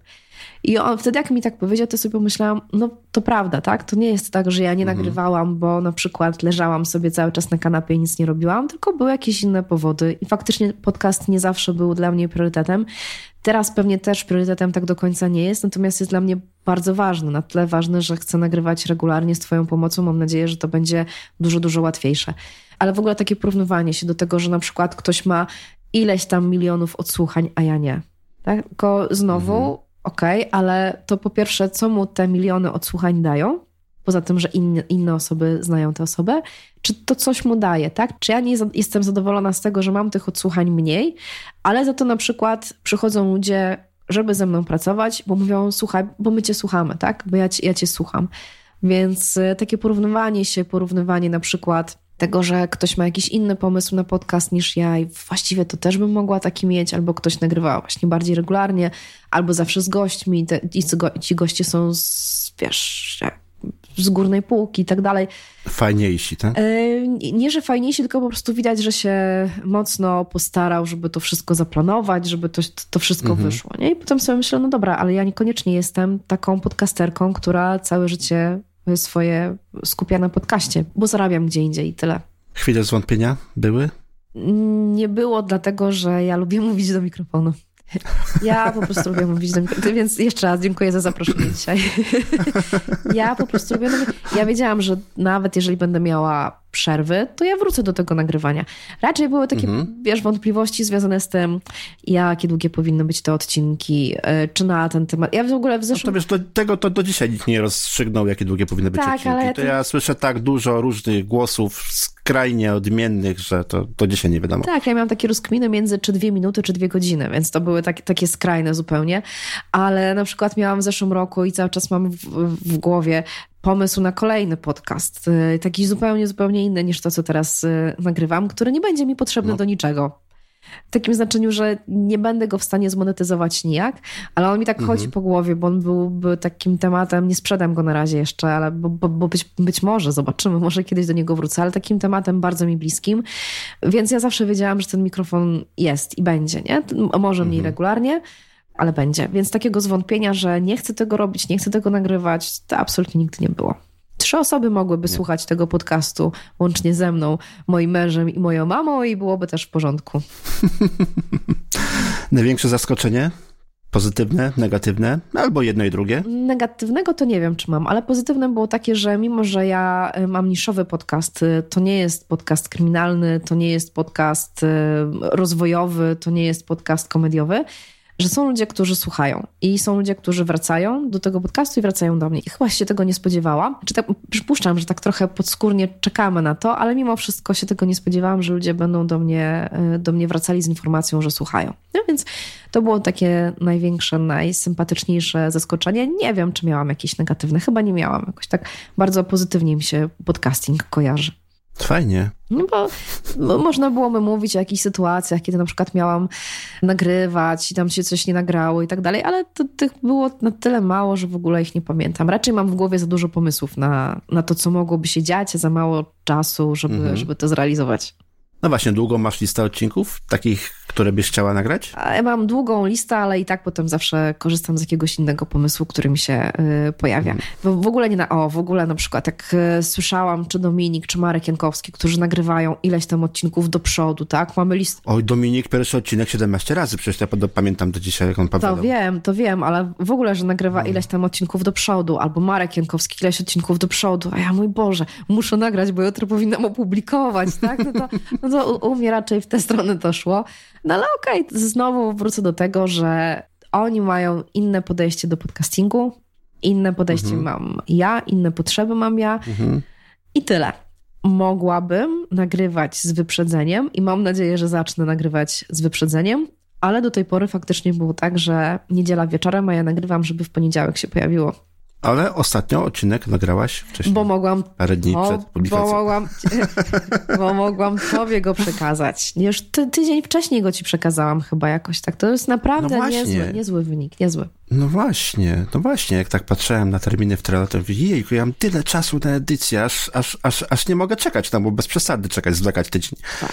Powiedz mi jeszcze, jak, jak się przygotowujesz? Masz jakieś skrypty, jakieś gotowce, gotowe pytania, czy też zagadnienia, czy jakiekolwiek ściągi, no to głównie myślę o rozmowach z innymi osobami, no bo solo to jednak troszkę inaczej się przygotowujemy, ale chodzi mi o rozmowy, o wywiady. E, gdy mam gościa, przygotowuję sobie skrypt, przygotowuję sobie takie najważniejsze zagadnienia, o których e, chciałabym nie zapomnieć, bo zdarza się, że w trakcie rozmowy rozmowa schodzi gdzieś tam na zupełnie poboczne tory, a są pewne mhm. elementy, o których ja bym chciała porozmawiać, więc żeby już tam potem nie umawiać się na dogrywanie, to się ich trzymam. Z reguły nie wysyłam moim rozmówcom pytań, ewentualnie zagadnienia. Chyba, że chciałabym, żeby ten rozmówca odniósł się konkretnie do czegoś, tak? Czyli na przykład, e, gdybym chciała zapytać rozmówcę, jaką książkę ostatnio czytał, czy tam jaką książkę poleca słuchaczom, albo która mhm. w ciągu całego jego czy jej życia zrobiła największe na nim wrażenie, to bym zapytała wcześniej, bo chciałabym, żeby się ta osoba przygotowała. Bo jak tak pytasz, wiesz, mhm. nagle, jakbym cię zapytała,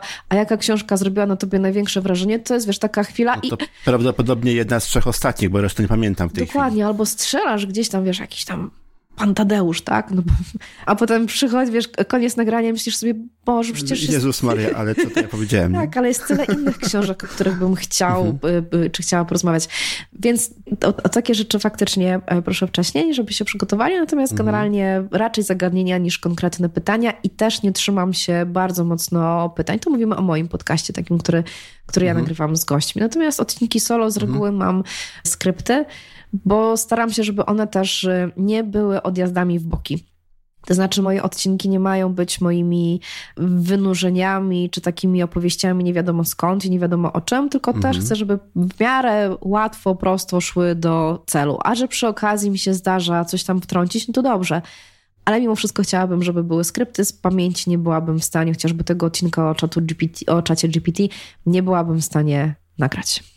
No nie, takiego odcinka nagrać bez y, ściągi, no to byłoby ciężko. Przypuszczam, że ja bym przynajmniej połowę tematów zgubił. Pewnie, wiesz, zapominasz, zapominasz, to tak jak teraz mhm. rozmawiamy. Jest... Tak, to potem się przypomina, kurczę, jeszcze, jeszcze to, jeszcze to, jeszcze to i, I potem głupio się dogrywa, bo to potem wszystko słychać, że było dogrywane. Tak, nie? dokładnie. Więc skrypty, dobra rzecz. W ogóle do, do, do skryptów wszelakich, w ogóle do, do, samego podcastingu korzystam tylko i wyłącznie z Evernote. I w Evernote nie robię nic innego więcej poza podcastami, mimo że jakby ma tysiąc różnych funkcji, przecież tych notatników mhm. mogę założyć milion to mimo wszystko mam taki odruch, że jeżeli robię coś z podcastem, to to od razu idzie do Evernote i to Evernote. mam Mhm.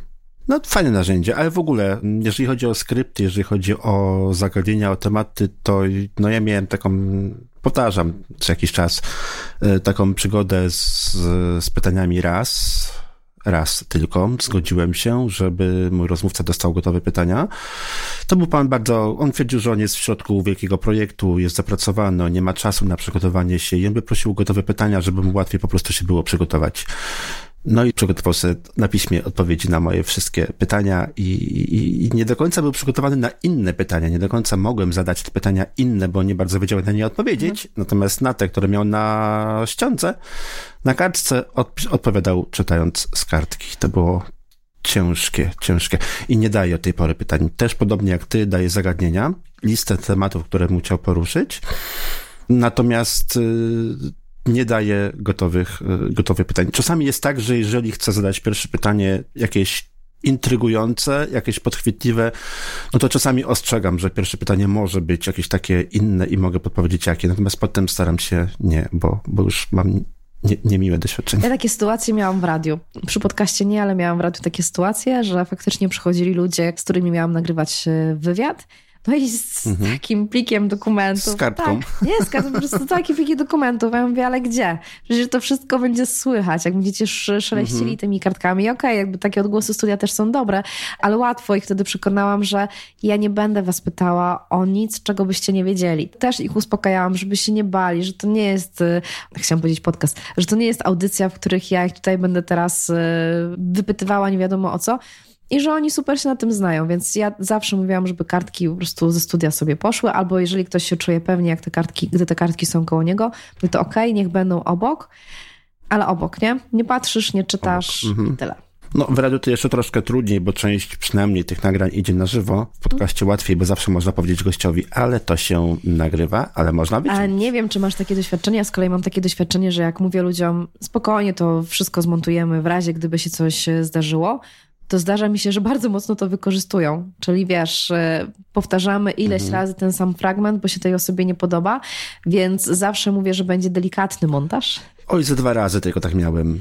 No. Że ktoś mi powtarzał, bo a, muszę powtórzyć, bo mi się akcent nie spodobał i, powtarza, i powtarzała ta osoba jeszcze raz, a to ze dwa razy było coś takiego. Nie, z reguły nie, z reguły mi się nie zdarza. Mm. Słuchaj, rozmawiamy już całkiem, całkiem, całkiem długo. Wyjdzie z tego, oj, nawet jeżeli coś wytnę, to całkiem Trzy odcinki. nagranie. No i dobrze, no uzupełnię ten brakujący rok.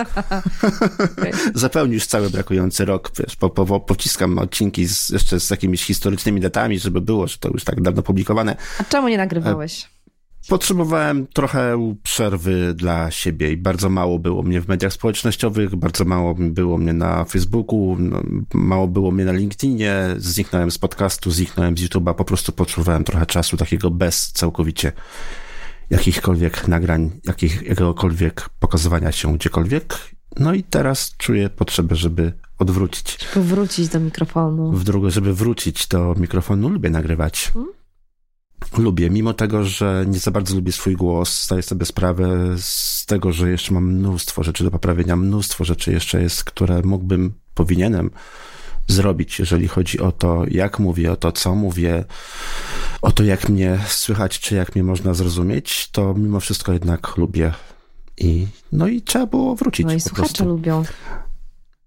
Mam nadzieję. Swoją drogą jutro nagrywam y, kolejny odcinek. O, informacja dla Damiana Rucińskiego. Damianie, jeżeli nas słuchasz, Damian Ruciński to jest taki podcaster, który tworzy również taki cykl wpisów na mediach społecznościowych, kto przemawia, czy też kto do mnie przemawia, nie pamiętam dokładnie tej chwili nazwy.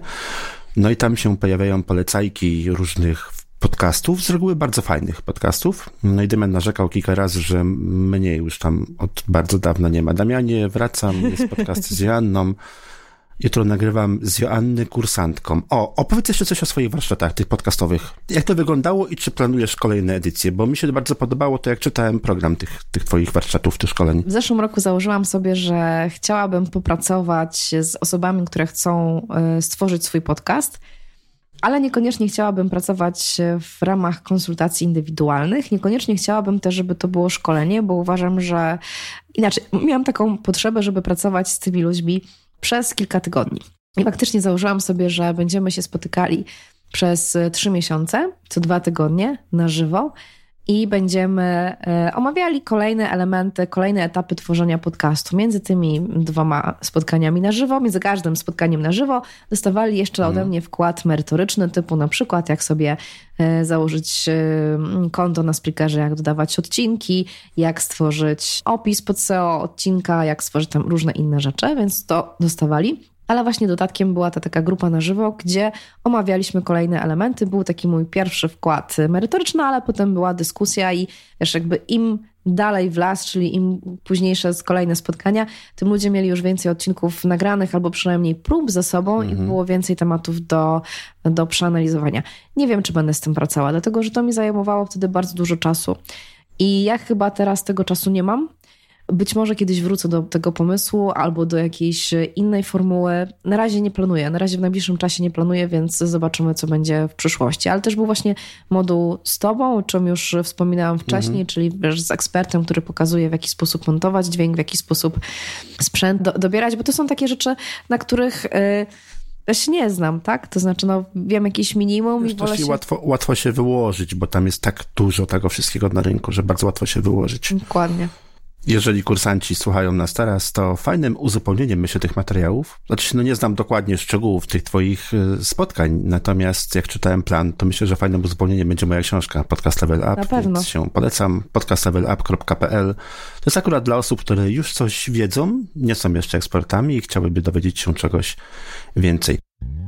Chcesz zgłębić wiedzę na temat podcastu? Na temat podcastu? Wejdź na akademiapodcastera.pl akademiapodcastera.pl jest co, jeszcze jedno zagadnienie mam do ciebie, bo tak myślałem, że może będziemy już powoli dopływać do brzegu, ale przypomniało mi się o jednym bardzo ważnym temacie, mhm. który chciałem poruszyć. Chodzi mi o zmianę profilu, o zmiany po prostu. Wspomnieliśmy, w, wspomniałeś wcześniej w podcaście, że czasami jest tak, że coś się po prostu zmienia i też to powiedziałem, że no trudno, żeby się nie zmieniało, tak, no bo nigdy nie wiem, jak to wygląda. I czasami jest tak, że dochodzimy do sytuacji, do takiego momentu, że decydujemy się na zmianę profilu, podcastu, na zmianę nazwy, na zmianę grafiki, na zmianę adresu strony internetowej, tam jeszcze paru innych rzeczy. Ty coś takiego przeszłaś i chciałem cię spytać o twoje doświadczenia, jeżeli chodzi o tak poważne zmiany w audycji, bo jeżeli ktoś szukał starej nazwy, na przykład w aplikacji podcastowej, to już jej nie ma. Jeżeli szuka nowej, to nie ma znowu historii. Jakie są twoje wnioski teraz po, no już kilka miesięcy, tak, z tego co W zeszłym pamiętam, roku po, w czerwcu, po, po takiej poważnej prawie zmianie. Rok, pra, pra, prawie rok, mhm. nie, niemalże. No tak właśnie, mi się, zdawało mi się, że to było jesienią. Nie, nie, nie, to był czerwiec, w czerwcu, tak. Jak teraz widzisz tak dużą zmianę w podcaście? Bo powiem ci, że, przepraszam, jeszcze tak jeszcze, jeszcze parę słów wyjaśnienia. Um, bardzo często jest tak, że nagrywając jakąś podcast, ma, jakiś podcast mamy jakąś jego wizję na początku, która nie zawsze sprawdza się po iluś tam odcinkach i przychodzi moment, że trzeba po prostu coś z tym zrobić. To było w ogóle tak, że gdy ja zakładałam swój podcast, nazwałam go dokładnie tak, jak się nazywała moja strona internetowa i konto na Facebooku, czyli Positive Mind a nazwa Positive Mind wzięła mi się stąd w 2016 roku, że byłam wtedy taka przytłoczona tymi wszystkimi y, wiadomościami, które były negatywne i że trzeba coś zmienić w tym świecie i w ogóle tak więcej pozytywnych elementów wnieść do naszego życia. I taka myśl, i za tą myślą poszła domena Positive Mind i fanpage i wszystko inne, a potem się okazało, że tak na dobrą sprawę to ja chyba nie mam aż tak bardzo motywacji do tego, żeby tak dużo pozytywnych treści dodawać i że jakby jest mi bliżej do tego, żeby budzić potencjał ludzi, bo uważam, że budowanie marki osobistej w, w, ta, w taki sposób, w jaki ja to robię, to jest y, budowanie potencjału czegoś. Uważam, że, czy wzmacnianie czegoś potencjału, bo uważam, że każdy z nas go ma, tylko boimy się czasem pokazywać to, o czym już mówiliśmy sobie wcześniej i że to budowanie marki, zwłaszcza marki eksperta, czyli osoby, która ma wiedzę, która ma doświadczenie, która ma umiejętności, że to jest dla mnie bardzo istotne i że nazwa Positive Mind jest myląca i nic nie mówiąca. I ja słyszałam w zeszłym roku z, tam z kilku stron takie, ale my lubimy Positive Mind i że tam dlaczego zmieniasz? No właśnie dlatego zmieniam, że to nic nie mówi, tak? Natomiast jak masz markę eksperta online, to to mówi już zdecydowanie więcej, bardziej pasuje do, do moich tematów z, z podcastu i bardziej pasuje do tego, czym się zajmuję. I mogę teraz w ramach tej marki eksperta online zajmować się wieloma elementami, tak? Bo to nie tylko budowanie marki, ale myślę też, że można byłoby spokojnie rozszerzyć te tematy o well-being na przykład, bo to też jest mhm. bardzo istotne. Więc jakby mogę teraz robić, mam takie wrażenie. Wcześniej też mogłam, ale teraz bardziej to pasuje, że mogę te tematy dużo mocniej rozszerzyć niż robiłam to wcześniej i po prostu zmieniłam. I nie zastanawiałam się, co będzie, jak będzie. Po prostu zmieniłam Chyba tylko konto na Instagramie zostało to samo. I ja nie zauważyłam, żeby był spadek w liczbie odsłuchań, nie zauważyłam, żeby był spadek e, gdzieś tam w wyświetleniach, więc myślę, że tutaj nic się złego nie zadziało. Zmieniłam odrobinę intro, ale to dlatego, że, no, że musiałam Positive Mind zmienić na markę eksperta online, więc mi się -hmm. początek, początek zmienił trochę, ale całość się gdyby została taka sama, jak była e, wcześniej, zmieniła się okładka i nie żałuję tej zmiany. Adres y, podcastu samego RSS pozostał ten sam, pozostał czyli ten ci sam. subskrybenci, którzy przedtem byli, właściwie nie odczuli żadnej nie różnicy, poza tym, że im się obrazek tak, zmienił. Tak, tak, nie, nie powinni. W programach. Mało tego, ja cały czas utrzymuję starą domenę, czyli jeżeli ktoś jest przyzwyczajony do tego, że wchodzi mhm. przez Positive Mind, no to może cały czas wejść. I jeszcze przez jakiś czas pewnie będę ją y, sobie trzymała, potem zobaczymy, jak będzie dalej. Tak, sprawdziłem parę dni temu, działa faktycznie. Tak, tak, tak jest. No, więc, y, więc y, nie zauważyłam, żeby... Zresztą to dla mnie nie było też jakieś wielkie przeżycie. Ja wiedziałam, że chcę zmienić. Domenę wykupiłam mhm. chyba rok wcześniej w ogóle. Zleciłam przygotowanie grafik, zrobiłam zmiany. Wiem, że na stronie jeszcze muszę mm, zmienić niektóre rzeczy, bo są nieaktualne, ale, ale nie szkodzi. Czyli nic negatywnego, tak? Jeżeli chodzi o tego typu zmiany. Nie zauważyłam. Jest mi łatwiej. Jest mi po prostu łatwiej tworzyć mhm. cokolwiek, mhm. czy też łatwiej podpisywać, bo wiem, że teraz bardziej to odzwierciedla to, czym się zajmuję. W ogóle, jeżeli chodzi o intro, wspominałaś, że zmieniałaś. Bardzo mi się podoba to twoje zdanie, w którym mówisz, e, ojejku, jak to brzmiało. Trenujesz, tak, konsultujesz. Nazywam się Anna. Sprawiasz, że dzieją się dobre rzeczy. Tak. mi się to strasznie podoba, to jest takie fajne. No i właśnie mi się też intro podoba, więc zostało takie, jakie było wcześniej. I faktycznie, ja chyba już przez te wszystkie lata, tak jak to intro jest to samo, to ja się go nauczyłam po prostu jak piosenkę.